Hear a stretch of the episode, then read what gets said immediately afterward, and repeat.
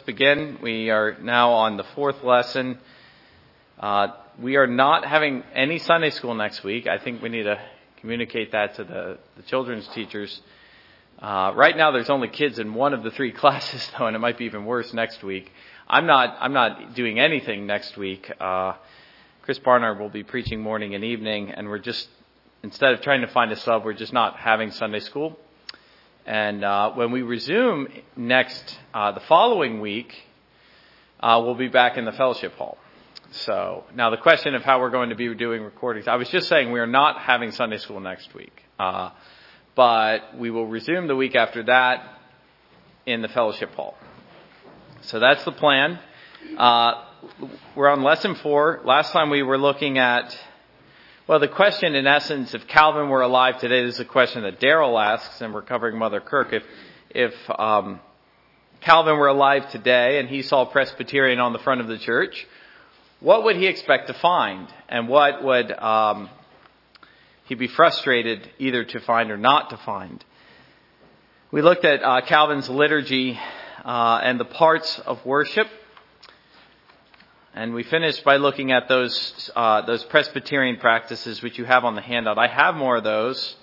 Uh, does anyone need? Uh, does everyone still have their outline from last week, or do we need to pass out more?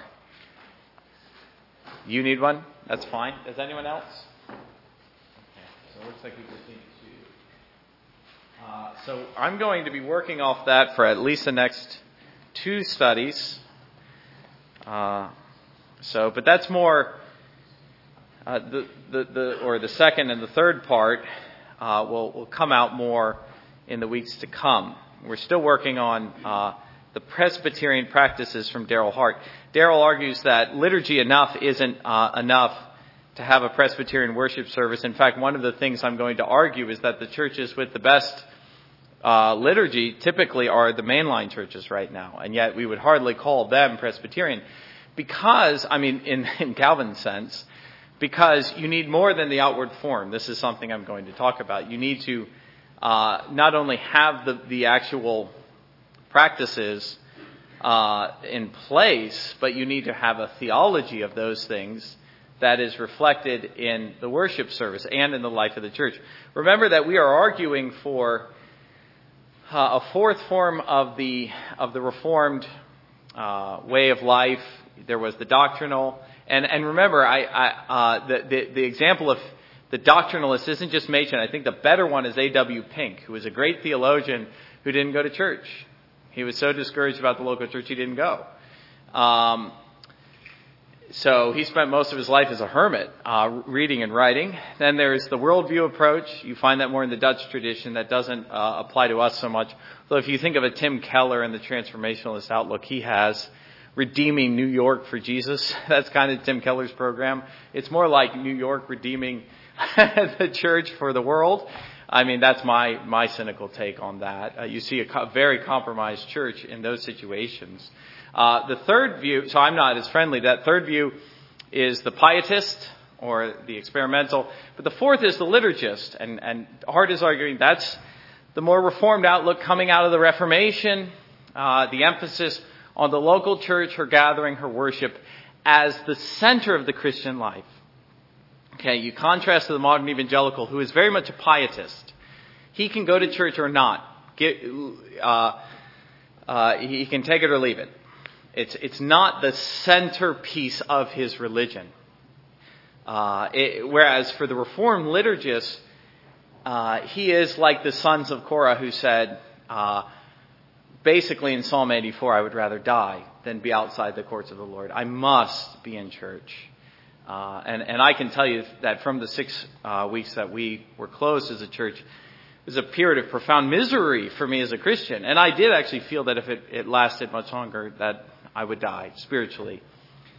Uh, so that's the outlook of the Reformed liturgist. Certainly that's the outlook I'm coming from. Um, and so our, our theology is expressed in worship, primarily, and in the kind of church we have and we are. uh, uh, the Presbyterian flavor. That's what I keep calling it. You go into a Lutheran church, there's a Lutheran flavor. An Anglican, there's an Anglican flavor. There, there needs to be a Presbyterian flavor, and increasingly there isn't. Again, I, I've been in too many churches when I'm traveling that could have been charismatic, it could have been low church Baptist, it could have been, it could have been Anglican. Uh, but, but there really ought to be a greater uniformity of outlook in terms of not only theology, but theological practice. So those practices we've seen, there was a list of six. Uh, there was, uh, we, we went through the first two, which was the presence of forms, uh, set forms in the worship, and then uh, the Lord's Supper, and it was out of that conviction that we went to weekly communion, which is something Calvin wanted, but uh, he actually never got. Remember, we're talking about the presence of ritual, so it has a more high church flavor. But, but unlike the high church, which we would say is reformed, have man-made rituals that have no warrant in scripture, or maybe they, it even has a little bit of the, the flavor of the old covenant, which, uh, if you read our confession, I, I'm in agreement that the complicated form of liturgy has been replaced in the new covenant with a, a simpler, more spiritual liturgy, which, which means a form of worship. Uh, it's, it's not ritual that we reject, it's man-made ritual.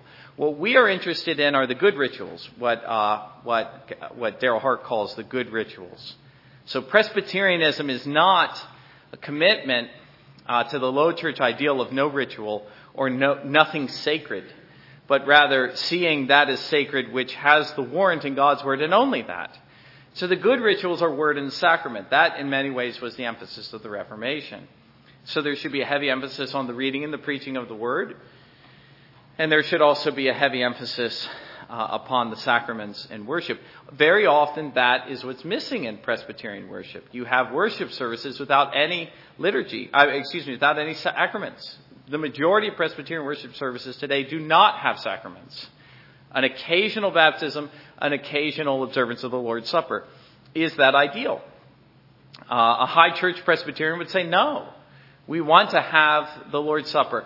We want the element of the ritual to be present, not in uh, the Anglican or the Lutheran or the Roman Catholic sense, but in the Presbyterian sense. Calvin's view of the real presence, spiritual presence of Christ in the supper, which means that he really is present and that there is a real sacred transaction going on, uh, and that it's something that ought to be guarded.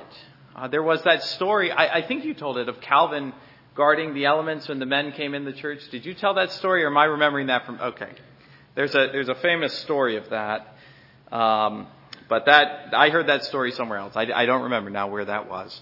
Okay, the third element, no, uh, or a third Presbyterian practice. Now we're, we're we're continuing to work through the list now, is preaching.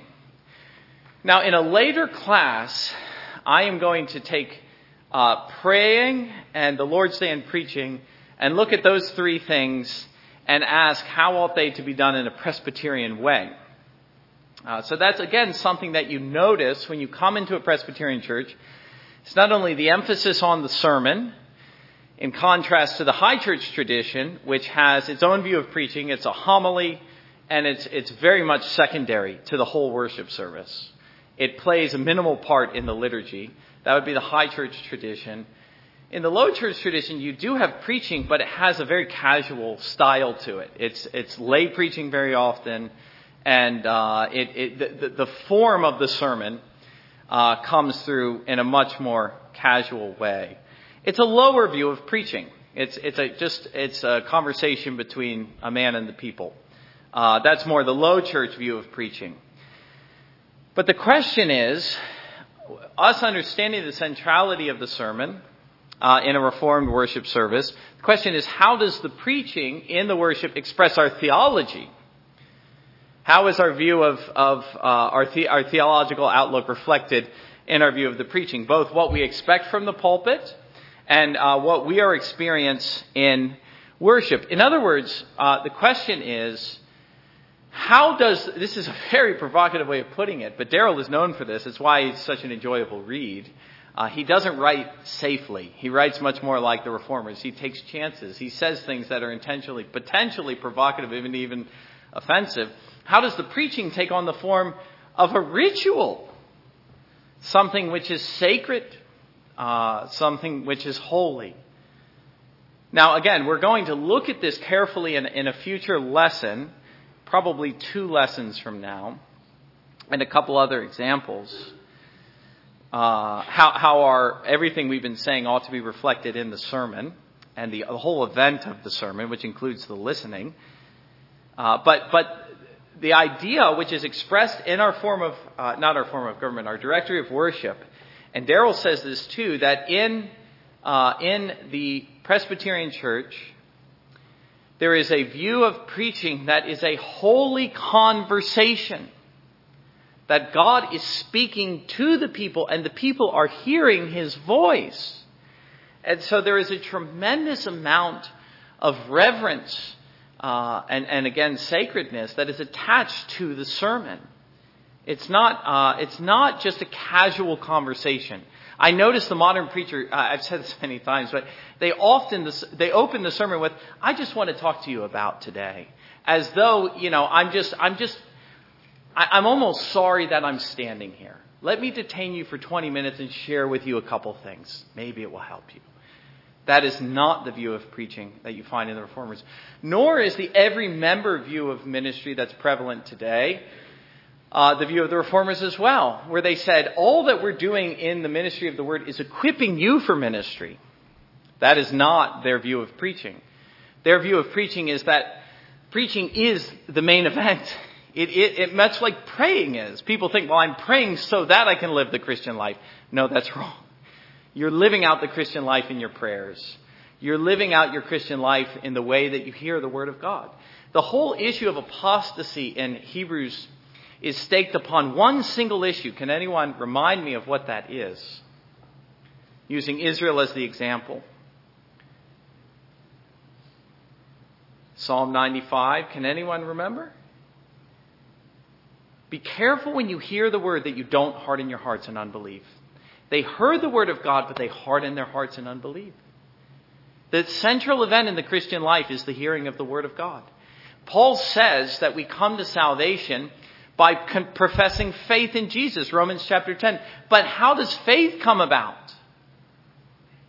Faith comes by hearing, and hearing by the word of the word of God. And how are we to hear unless preachers are sent? And so if faith stands at the center of the Christian life, how does faith come about? Faith comes about by hearing the word of God. This, this is absolutely central uh, to our view of the Christian life, you see, not just worship. We're not just contending for preaching's place in the worship service, we are contending for it in uh, the Christian life. We are saying that I cannot live the Christian life without words, God's word being preached to me. That's God's divine economy. He's always operated that way. He sent the prophets to Israel. He sent uh, the apostles throughout the world. And then he established churches and ordained ministers to bring the word.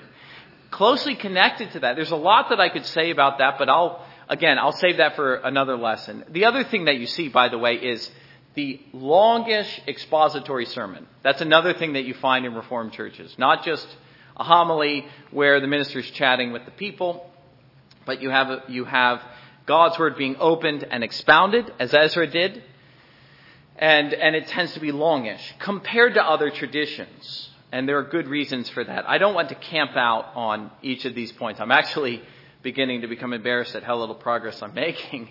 So I'm going to try to, try, even though I have lots to say on these points, I, I'm going to try to move through more points.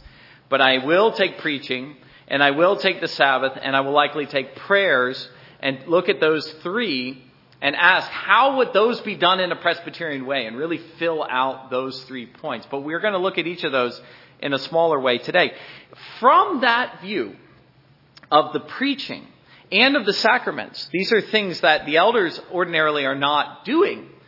Uh, in fact, according to our form of government, an elder uh, cannot uh, give the sacraments. Uh, only a minister can. And it's debatable whether an elder can preach. Some people would say the elders are exhorting. I, I, I get less ruffled over that point. Um, I think that a layperson can preach.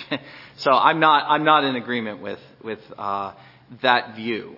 Um, and I'm not even sure it's articulated in our book. It, it, it may be. I, I think I've, I've heard that said more than I've, I've heard it expressed by other ministers more than I've read it. Uh, but, but if we, if we see the minister as the one who is bringing the word of God to us and as the one who is, this is awkward to be the one making this point because it seems as though I'm contending for myself and I'm not. I'm contending for Presbyterian theology. And Darryl Hart is an elder, so I'm, I'm merely sharing his point of view. and he is the one bringing the sacraments. He is the one leading us in worship. Then it would lead at the same time to a high view of holy office. Again, that sounds very high church, doesn't it? It almost sounds Roman Catholic. Uh, but, but the minister is someone who is set apart. And so the fourth thing that you see is office and ordination. And, and he's particularly speaking about the office of the minister. The minister in Presbyterian, uh, the Presbyterian ministers have always been the, the, the best trained ministers. Always. That has always been true. And it's because, you see, it's not just because we're so intellectual. It reflects a, a, another theological point, and that is, I've already said it, but let me just see if you're listening. Why do we train our ministers so carefully? And even to our own detriment, by the way. When the, the church was expanding into the frontier, the Baptists and the Methodists were killing it. We couldn't train men fast enough.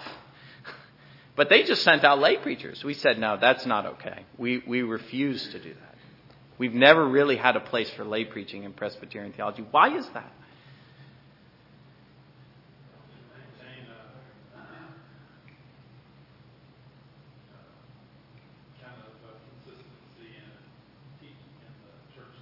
Right. It's definitely that. It's it's a high. It's a it's it's a view of again the uniformity. if you send out a bunch of lay preachers, who knows what you're going to get or what you're going to lose. And a lot of things were lost as a result of that. The frontier became known as the land beyond the Sabbath. So at the very least, they lost that. But it reflects a high view of the ministry. We see if the minister is going to be handling sacred things that are at the center of the Christian life, it's essential that he not only be trained carefully, but that he be carefully, uh, uh, is the word vetted? Where the presbytery looks at him carefully and says, we want to make sure you, you possess the call of God. Is vetted the word for that? Uh, okay. Uh, so, so whereas, on the other hand, uh, well, and oh, no, let me say one more thing. On, in the life of the church, uh, the, the, minister enjoys a, a, place of prominence. That, that this is where you know it's it's it's almost awkward pleading for this myself, but I, I'm I'm just describing a Presbyterian theology. He holds a prominent place in the church because everybody recognizes the sacredness of his office and that the hands were not laid on him hastily, but he is taking the mantle of the apostles and preaching the same message they preached and uh, distributing the same sacraments they distributed. Uh, so, high view of office, high view of ordination. We don't have a place for lay preaching. We have ordained and trained men. Whereas on the other side of the spectrum, if you look at the low church side, not only do you have lay preaching, very commonly, or men who aren't trained, or men who are easily ordained, uh, maybe not by a presbytery. In fact, Certainly not. I, am not even sure what the ordaining body would be in a low church tradition. Um, you know, I remember my friend in high school was ordained on the internet. So he used to joke, you know, I'm an ordained minister. And I actually think he was serious. I, I never obviously took it seriously. But, you know, that's actually possible. Uh, and some men simply declare that, you know, they're, they're ordained by the call of God. In fact, I think that was Spurgeon's view, which it's not Presbyterian. Spurgeon wasn't a Presbyterian.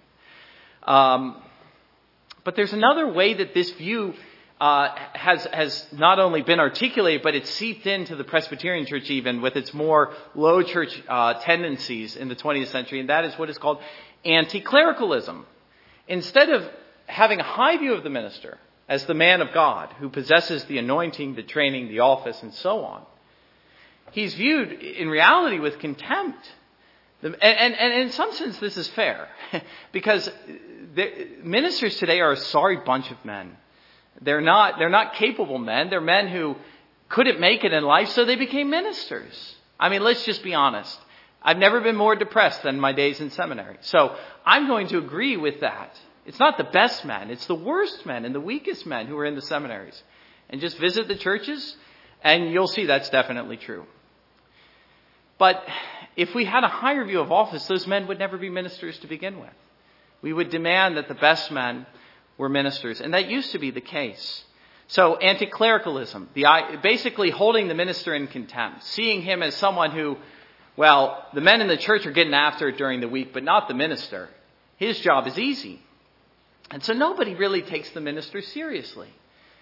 That is a really dangerous thing uh, when it sets into the church. Because who then does possess spiritual authority? Well, the truth is, it's the individual in that case. And the individual becomes not only autonomous, but his own authority in all cases.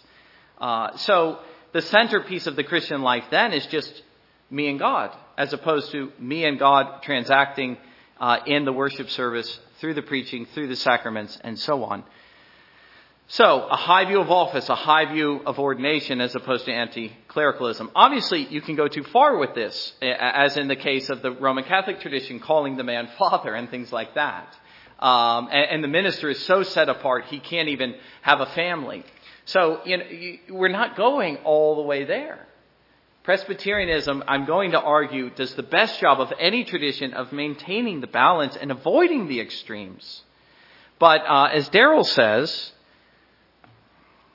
let me see if I can find it. He says if preaching really is the Word of God, and if the sacraments really communicate benefits of redemption, then the people who perform such acts are clearly different from other believers and should be set apart or ordained to perform such holy tasks. This is precisely the logic behind the Reformed understanding of ordination, a concept that adds yet one more piece of the mosaic of High Church Presbyterianism. Let's see if I want to keep reading. The vocation of ministers is holy or sacred calling. Uh, Let's see. I could read more, but I'll stop there. Let me let me change uh, to you. The fifth practice is church membership.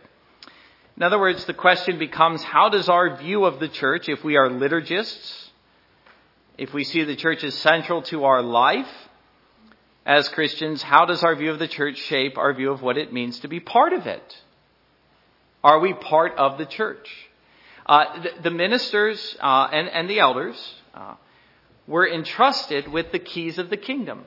And our confession says, and this comes straight out of Calvin, again, a high view of the church, not a low view, that outside of the church there is ordinarily, now notice the word ordinarily, you don't find that word in Calvin, by the way. So the confession was slightly more careful.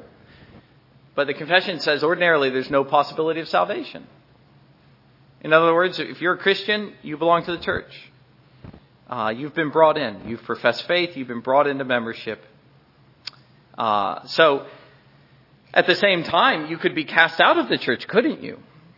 Uh, and, and, through the presence of church discipline. A high view of the church involves the presence of church discipline, whereas in a more low church setting, uh, you will not find church discipline. And that's more common in Presbyterian churches today. That, again, that's a low church sentiment. But if you have the high view, then you're going to have a view, a high view of what membership involves. You want professing Christians, and then uh, those whose profession has been proved to be invalid through or inconsistent through um, uh, extreme and persistent moral failings are to be cast out of the church. So the idea of the keys of the kingdom. The sixth point that you would find in a Presbyterian church, ideally, is the presence of the regulative principle of worship. This is what I think gives Presbyterianism its distinctive flavor more than anything else. It's what describes our style of worship. That we, again, are interested more than any other tradition in, in, in having Scripture regulate our worship. Uh, so, there are other views of this. The Roman Catholic Church would say Scripture has a say, but so does church tradition. So if the church invented Christmas, that's fine from a Roman Catholic viewpoint. The church has as much authority as the Scriptures. Um, another way of putting it is the Anglican view. It's called the normative principle. They would say if it is not forbidden, it is permitted. And so you would have many things in a worship service that were not prescribed by Scripture, but as long as they weren't forbidden, they're allowed. But the Presbyterians have always been the most careful. And, and again, it explains why our worship looks the way it does. Because we believe that in order for it to be done, it has to have the express warrant of Scripture. so we should be singing hymns, songs, and spiritual songs. Colossians 3. We should be lifting up prayers. We should be reading and preaching the word, devoting ourselves to the apostles' teaching. We should have the sacraments. We should have ordained men overseeing it. All of these things have the warrant of Scripture. But, but hopefully you will look in vain in a Presbyterian worship service for elements of the service that are not expressly commanded in Scripture. And if you do, then perhaps you ought to object. So the regulative principle of worship is that Scripture regulates our worship. And there is a carefulness in our, in our worship that you may not find in other traditions. A carefulness in the sense of, of, of trying to confine it to Scripture. But, but another way that this has been expressed, and I've, I've kind of been poking fun at this idea, but let me just elaborate it on it a little bit. Historically, if you look, uh, for instance, at the original directory of worship, which was written alongside the confession, it, it's more restrictive than our, than our directory of worship. Uh, it, it, uh, it says that, that no holy day shall be observed but the Lord's Day. And so historically, if you, if you look at Presbyterianism, or even anything that was reformed, if you were in Jonathan Edwards Church, for instance, in, in Northampton, which was not a Presbyterian church, you would not have found them observing Easter or Christmas. You would have found them observing the Lord's Day. Now, for, there's a great study on this in Hughes Oliphant Old's book on the Lord's Day, where he explains in the 19th century when the tide began to turn in the broader evangelical church, where there was a fascination with the liturgical elements of Roman Catholicism as part of the Second Great Awakening. Uh, and that really began to bring elements of that back into uh, Reformed piety. But Reformed Christians used to be more self conscious in their rejection of these things. But the question is, again, looking at, at the Presbyterian tradition, from a high church perspective or a liturgist perspective, is the Presbyterian church capable of expressing its devotion through the use of holy days? Or are we more in line with the low church in saying that there are no holy days, except with a bit of inconsistency there, which I've pointed out many times. Uh, but, but we don't observe holy days in, in essence, and I've even heard Presbyterians say this, that every day is now the Sabbath in the new covenant. Every day is enjoying Christ's rest. No day is different from another day. That is a very low church sentiment, whereas super duper high church is you have an entire church calendar that the church is following together. But is the Presbyterian tradition, is rejection of that high church sentiment and low church sentiment, is it capable of expressing its devotion through the use of holy days? And the answer is yes, and it's always been yes. Definitely. What the Reform, let me say again, we're rejecting about the church calendar historically was not the idea of a church calendar, but the way it was done. It was made up. It was made up. You will not find the earliest Christians observing Easter or Christmas. You can, you can study history and find out well, Christmas was a was a early medieval invention or a late early church, depending on where you uh, you know have the break off. But it was a fourth century it was a fourth century development. You won't find in the New Testament, you won't find the earliest Christians doing it. Remember from our study of the Reformation, what they were doing was they were going back to the purity of the early church and taking their guidance from Scripture and the church fathers. That's what the reformers were doing. But they certainly had their holy days. They had Days which were set apart for sacred use. Days of feasting, days of resting, days of worship. Days in which it would be inappropriate to engage in the labors of the other days, which filled their calendars. And that, that has been uh, historically the Lord's Day. In other words, our church calendar has, and I'm not being silly when I say this, it is 52 holy days. Uh, days of, of, of um, of sacred use. Uh, there's, there's quite a bit I could say here. And again, I'll, i can save this for another class, but Hughes Oliphant Old chapter 3 on the Lord's Day. Again, this is just phenomenal. I've taught this before, so I'm not going to go through it again. But he says, concern is how he begins. Concern for the observance of the Lord's Day has always been a strong feature of Reformed worship. If, if you were to look at our directory of worship, it describes what public worship is. It's a meeting between uh, the triune God and the people. It is not simply a Bible study or me uh, uh, me worshiping God in the woods, but it is. Um, it says while believers are to worship in secret as individuals and in private as families, they're also to worship as churches in assemblies of public worship, which are not carefully or willfully to be neglected or forsaken. Public worship occurs when God, by His word and spirit, through the lawful government of the church, causes people to assemble and worship Him together. And when is that to happen? The, the, the directory of worship says that is to happen on the Sabbath day. Now each weekly cycle begins with the people of God resting in Christ in the worship of His name, followed by six days of work. On the next page it says the, whole, the Lord's Day is a holy convocation, the day on which the Lord calls His people to assemble for public worship. Although it is fitting and proper that the members of Christ Church assemble for worship on other occasions also, which are left to the, to the discretion of particular sessions, the Lord calls the whole congregation of each local church to the sacred duty and high privilege of assembling for public worship each Lord's Day. Uh, and it, it, says beyond that, it's highly advisable that it be done morning and evening. Uh, Terry Johnson has a great section on the Lord's Day.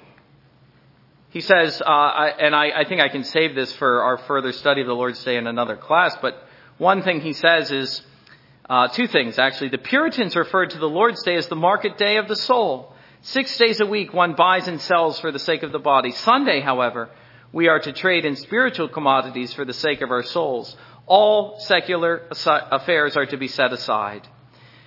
Speaking of the modern busyness, he says we've crammed our schedules full of activity seven days a week. We've lost our Sabbath rest in the process. Again, we can look at that later, but the centrality of the Lord's Day to a Presbyterian piety, seeing the Lord's Day as a day of holy convocation. It's not a day of sitting in your home and resting and doing nothing and watching football or whatever. It's a day of engaging specifically in the acts of public and private worship, which you find being said in our, in our confession. And so Darryl says uh, that one of the ironies of the 19th century is that in rejecting the Lord's Day, the church began to embrace the holy days. Very, uh, it's, a, it's an interesting historical development. Again, Darryl and and um, and Hughes Oliphant Old both explain that a low view of the Sabbath and a high view of Christmas and Easter. He says the Reformed tradition most obviously veers from other high church traditions concerning the matter of a church calendar. This is one of the great ironies of contemporary Presbyterianism, however, for its low church sensibilities have cultivated a remarkable attachment to the light variety of the church calendar, namely the observance of Christmas and Easter. This is ironic because if today's Presbyterians who cling to their Christmas pageants and revere their Good Friday services ever had to confront the high church origins of their favorite holy days, they might change their minds and quickly.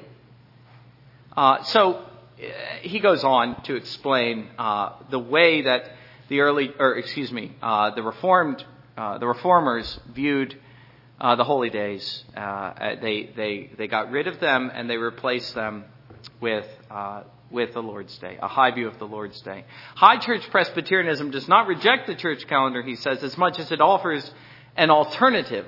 I like that, that way of putting it very much. One that revolves around the weekend and week out observances of the Sabbath. Reformed Protestants then have 52 holy days a year. Again, a high view of the local church and a high view of the Sabbath. All of these ideas are coming together and coalescing on the Lord's Day as we gather for worship, when we express our piety and our devotion and our theology. I have 10 minutes. These are the things that ideally, these six practices done in these six ways, that you would ideally expect to find every time you come into a Presbyterian worship service. You would expect to find high view of the Sabbath, ideally through morning and evening worship, high view of of office and preaching and of the Lord's Supper and so on. But turning to something else, and uh, and we're not going to have time to finish this, but I had planned for this idea to bleed into the next two lessons, anyways, and so we'll just finish wherever we do, and perhaps we can find a way to keep recording these. There is a little handheld recorder that maybe I can use and then we can upload it. But there is a balance here that men like Terry Johnson uh, and Martyn Lloyd-Jones advocated for in their worship. I, I don't see on this point Darryl being very balanced. He, he, but that's that's the way Darryl is. If you know him and if you've read him, he's he's advocating strongly for a point, and he's not offering counterpoints or qualifications. He's saying this is what needs to happen. But it is, of course, possible if we push too far in the high church direction that we will end up unwittingly in places we do not want to go, and we will lose our Presbyterian convictions in the process. And perhaps it's this hesitancy that has led to so much of the high or the low church sentiments that are present today. Uh, many Presbyterians either come out of a higher church setting or they look at those high church high churches and, and with horror and they want to distance themselves as far as possible. So we're looking for balance though. That's what I'm arguing for. We want to be high church without going too far. We want to have the presence of forms without devolving into formalism, which is the most common critique of the high church worship. And, and from this, uh, just to, to, direct your attention, we arrive at the Presbyterian qualities, uh, which is under the Presbyterian practices. I'll set that aside, but the balance uh, in the forms is, is how I arrived at the qualities. And if those qualities are present, then the forms will not devolve into formalism. I'll save that for later. What Terry Johnson advocates for is the presence, he says, of fixed forms but kept to a minimum. So that isn't the language that you find in Darryl Hart, but, but you do find a somewhat more balanced view in Terry Johnson, uh, his book Leading in Worship. He says the temptation to move the church in a more liturgical direction is strong, especially as an antidote to today's trivialities. We urge that this temptation be resisted as it moves beyond the use of the Lord's Prayer, Creed, Ten Commandments, and Confession of Sin for the following reasons. And then he offers some reasons. Uh, he says, uh, as, as the forms increase, it, it crowds out freedom. This is a point I'm going to come to in a minute. Uh, the second uh, is less important, but the third, he says that uh, the higher the church goes on this spectrum, the more the church and the congregation, he says, become spectators as priests performed the Mass in the Middle Ages. As the service became higher, employing more fixed responsive forms, congregational participation diminished. Uh, so he is saying that we need to have the, we need to have Presbyterian forms, but kept to a minimum. We can't run away with this. And and and from this, uh, it yields a matrix of Presbyterian worship is consisting of three elements. It's very similar to my list of qualities, and I, I that, er, when I came up with that list, I used this partly as the basis of it. He talks of the need for form and freedom. That's the balance, by the way. You want to have the forms, but you, want, you also want to have the freedoms. And as we as we work out this idea more and more, that's how I would describe the difference between high and low church. High church is a maximum of forms, a minimum of freedom. Low church is a maximum of freedom, a minimum of forms. But Presbyterianism, and really only Presbyterianism, in my opinion, is capable of having the perfect balance of both form and freedom. And so he says we must strike a balance between form and freedom. He says at times anti liturgical spirit has dominated Presbyterianism, and that would certainly be the, the case today. And He actually has a nice little history.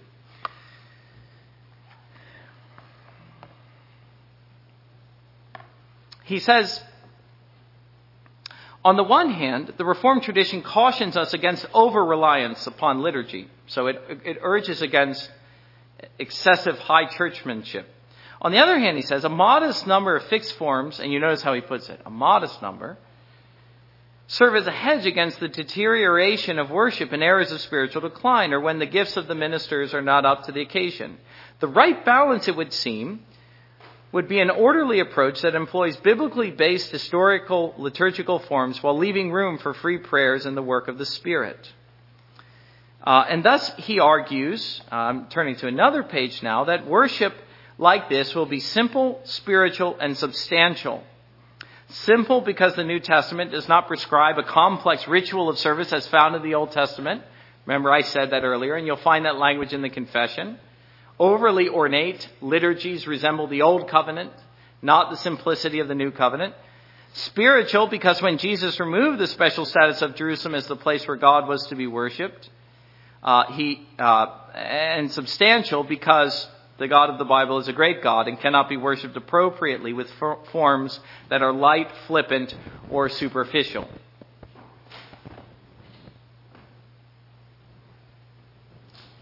And so that's my main contention that I want to try to develop. That we ought to maintain the tension and the balance and never allow one to dominate. In contending for Presbyterian forms where they've become absent, uh, it ought not to be, the point ought not to be overstated. We are still understanding there needs to be room for both. And, and Presbyterianism at its best is able to do this, to have form and freedom. And uh, let's see, I, I, I, can, I can finish. Uh, hmm, I actually have two points I want to make, and I can't make them both. All right, I'm going to make this one. This is how Martyn Lloyd Jones puts it. He says form and spirit instead of form and freedom, but it's the same point. And maybe I'll use this as the, the, the starting point in two weeks. He says uh, Dean Inge had a, a book on Protestantism that began with these words Every institution tends to produce its opposite. He says that Protestantism has become, this is Lloyd Jones commenting on that point, almost the exact opposite of what it was at its beginning in the 16th century. Why does such a thing happen? It occurs, it occurs as a result of the struggle between spirit and form. I do not think that there is a greater struggle than this. The spirit must have a form, and that is why you have such, such a thing as the Christian church. An idea must always take a form in order for it to have any value. But there's always tension between these two. Certain dangers arise, and the biggest danger of all is that the form tends to cripple the spirit. That's the criticism of the high church. The form cripples the spirit. What happens is that you must have form. There must be a minimum of organization, otherwise you cannot do anything. You cannot, you, you can be a vague dreamer, but you will not help anyone. Every idea has got to take form in some sense or other. But the moment you give it a form, and you have an organization, you have to encounter the problem of how to prevent the organization from throttling the spirit. That is the trouble. Now, this is the thing that is so clear, he says. The whole story of the children of Israel illustrates this uh, institutionalizing this organization, which ultimately destroys the spirit altogether. This is the subtle process, is a very subtle process, and it is sometimes a very slow one. It is almost imperceptible, and that is why the tragedy takes place so often in the history of the church. People only wake up to the fact that it has happened when it is too late to do anything about it. Well, I'll use that as a launching point uh, in two weeks to the next class. The, the form and the, uh, and the spirit, in other words, the, the, the spirit of the form. Why are we even doing these things? And the reality, Lloyd Jones is saying, is that an excessive adherence to the form inevitably leads to a loss of the spirit, even, even as you adhere to the forms. And, and, and thus the, the institution produces its opposite. And the question is, how do you avoid that happening? In recovering the forms, how do you maintain the spirit? This is something I want to explore. I also want to look at examples of, of how that has happened when you adhere to the form and lose the spirit. Or perhaps you try to adhere to the, form, the Spirit but ignore the forms. Both of those are characteristic of modern Protestantism. But the balance is when you have both. Uh, so, so those two men, Terry Johnson and uh, and Martyn Lloyd Jones, are advocating for that uh, somewhat differently than Darryl. And so I'm I'm bringing a bit of balance to the discussion, uh, and again contending for the, the the point that Presbyterianism is is better able to do that than any other form of, of, of church and worship and government. And that ought to be our goal. Uh, and there ought to be room for both form and freedom. Uh, so we will we will keep working on that idea, form and freedom, for probably two more classes, and uh, and then we'll see where we go from there. We need to stop and pray and prepare for worship. Father, we are thankful for uh, the teaching uh, of these men, which have helped me and, and hopefully are helping others. We ask you to, to further equip this church to see its true mission and, and then to execute its true mission. None of it is easy. Uh, there are always dangers on every side that confront us, but we pray, Lord Jesus, that you would continue to look after your church. And we ask this in Jesus' name. Amen.